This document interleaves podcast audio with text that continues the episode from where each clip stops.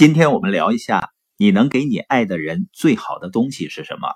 以前呢，我听过一盘 CD，是一个年轻的企业家分享的。这位女士聊到，当年她考上大学的时候呢，并没有去上学，而是希望成为她父母生意的合伙人。她的父母呢，也欣然同意了。她父母当时已经建立了非常成功的生意。但是他父母呢，要求他以后的所有生活费用都要自己负担，甚至家里日用品的开支呢，也需要自己支付。这个女孩呢，就找了一份工作，然后用业余时间呢创业。工作上的束缚呢，使她产生了强烈的实现财务自由的愿望。所以呢，后来她也建立起自己成功的生意。当我们听到这儿的时候呢，有的时候我们会觉得，是不是这对父母？对孩子太过于苛刻了，他也使我深入思考：父母能够给孩子最好的是什么？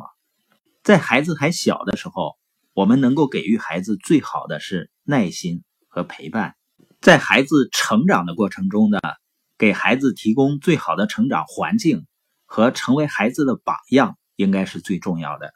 那孩子长大成人了，我们能够给他。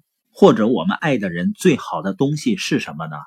达里奥说：“是应对现实以及实现梦想的能力。”他为了实现增强他们能力的目标呢，他会经常否定他们的愿望，也就是说呢，不去帮助他们去实现愿望，因为这样做呢，将给予他们拼搏的机会，以便他们增强自己的力量，依靠自己实现梦想。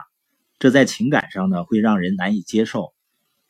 而你发现中国的父母呢，很多都是省吃俭用去帮助孩子实现他们的愿望，这样的结果是什么呢？既然他梦想已经实现了，那他还有努力的动力吗？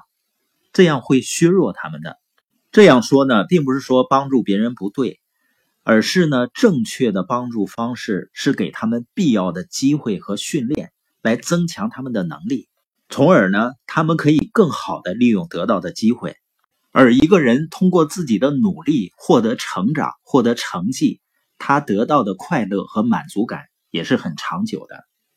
从这个角度来说，你就知道那些已经功成名就，或者说实现财务自由的人生赢家，他们最重要的事情是什么？